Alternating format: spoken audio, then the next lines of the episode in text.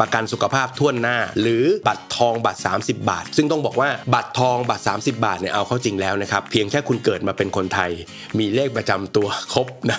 13 หลักนะครับ ตรงนั้นเนี่ยคุณก็สามารถใช้ได้แล้วสำหรับพวกเราครับที่เป็นฟรีแลนซ์เนี่ยมาตราที่เราเข้าได้คือมาตรา 39 และมาตรา 40 Fast Word Podcast Money Buddy รายการการเงินคู่คิดสำหรับฟรีแลนซ์ สวัสดีครับ ขอต้อนรับสู่รายการ Money Buddy นะครับ เพื่อนคู่คิดการเงินของฟรีแลนซ์ทุกๆ คนเลยนะฮะ วันนี้นะฮะน่าจะเป็นเรื่องที่คนทำ ฟรีแลนซ์เนี่ยน่าจะมีความกังวลนะส่วนใหญ่ก็จะมีความกังวลว่า เอ๊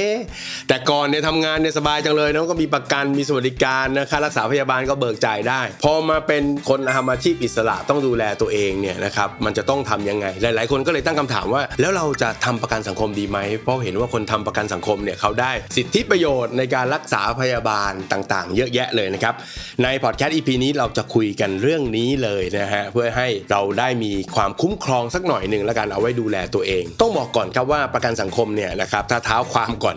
โดยปกติก็จะมีอยู่ 3 มาตราหลักๆนะครับที่คนทั่วไปสามารถใช้ได้ก็คือ 1 มาตรา 33 อันนี้เป็นประกันสังคมในรูปแบบของพนักงานประจำต่างๆนะครับโอ้สิทธิประโยชน์มาครบคันเลยฮะเข้อนะฮะกลุ่มที่ 2 ครับนะก็คือมาตรา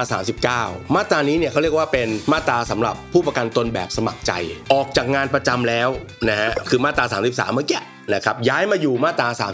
39นะครับก็มีการส่งเงินเข้าไป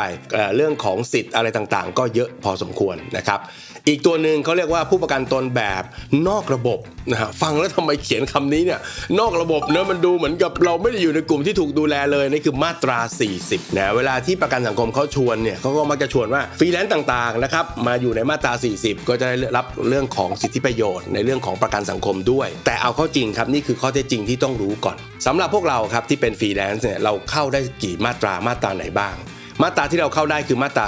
39 และมาตรา 40 มาตรา 39 เมื่อกี้ที่บอกไปเนี่ยนะครับ เป็นมาตราที่เราจะต้องโยกจากคนทำงานกินเงินเดือนนะครับ มาสู่มาตรานี้เนี่ยภายใน 6 เดือนหลังจากออกจากงาน ถ้าภายใน 6 เดือนหลังจากออกจากงาน เราไม่ได้มาเข้าประกันสังคมมาตรา 39 เราก็จะไม่สามารถสมัครตรงนี้ได้แล้วนะครับ ต้องไปสมัครมาตรา 40 แล้วสิทธิประโยชน์มันต่างกัน นะครับมาตรา 39 เนี่ยนะครับเราจะต้องส่งรายเดือน 432 บาท ได้สิทธิ์อะไรบ้างนะครับโอ้ก็มี 6 ข้อนะครับมีเรื่องของประสบอันตรายเจ็บป่วยคลอดบุตร ทุกพลภาพ เสียชีวิต สงเคราะห์บุตรแล้วก็ชราภาพ พูดคำว่าชราภาพนี่น่าเกียดน่าเกียดนะครับจริงๆมันคือการเก็บเงินเกษียณให้ด้วยเองนั่นเองนะครับมาตรา 39 เนี่ยยังมีการรักษาพยาบาลโดยใช้สิทธิ์ของประกันสังคมได้ แต่อีกมาตราหนึ่งครับที่ฟรีแลนซ์อย่างพวกเราเนี่ยสามารถใช้ได้ก็คือมาตรา 40 นะฮะมาตรา 40เนี่ยโอ้ก็ยังแบ่งเป็นอีก 3 ทางเลือกนะครับทางเลือกที่ 1 2 3 ซึ่งก็จ่ายเงินสมทบไม่เท่ากันฮะมี 70นะฮะ100 แล้วก็ 300 แล้วก็ให้การคุ้มครองที่มันแตกต่างกัน นะครับอย่างเช่น ถ้าเป็นมาตรา 40 ทางเลือกที่1เนี่ยจ่าย 70 บาทนะฮะดูก็ถูกดีนะ แต่ว่าได้เงินทดแทนการขาดรายได้กรณีที่ตกงานนะครับขาดรายได้เรื่องของการเจ็บป่วยอุบัติเหตุ แล้วก็ทุพพลภาพต่างๆ รวมไปถึงเรื่องของการเสียชีวิต สังเกตเขาใช้คำว่า ทดแทนรายได้นะครับนั่นหมายความว่าไม่ได้ดูแลเรื่องของการรักษาพยาบาลนะครับอย่าเข้าใจผิดคนที่สมัครมาตรา 40 ต้องใช้บัตรประกันสุขภาพทั่วหน้า หรือที่เรารู้จักกันในนามบัตรทองบัตร 30 บาทนั่นเองนะครับซึ่งต้องบอกว่าบัตรทองบัตร 30 บาทเนี่ยเอาเข้าจริงแล้วนะครับเพียงแค่คุณเกิดมาเป็นคนไทย มีเลขประจำตัวครบนะ13 หลักนะครับตรงนั้นเนี่ยคุณก็สามารถใช้ได้แล้ว เพราะฉะนั้นในมาตรา 40 อีก 2 ข้อก็เหมือนกันครับอย่างเช่นมาตรา 40 ทางเลือกที่ 2 ที่บอกว่าจ่ายร้อยหนึ่งเนี่ยก็ได้ 3 ข้อเมื่อกี้คือชดเชยนะครับก็คือถ้าเกิดว่าคุณเจ็บป่วย คุณไปทำงานไม่ได้มีเงินชดเชยให้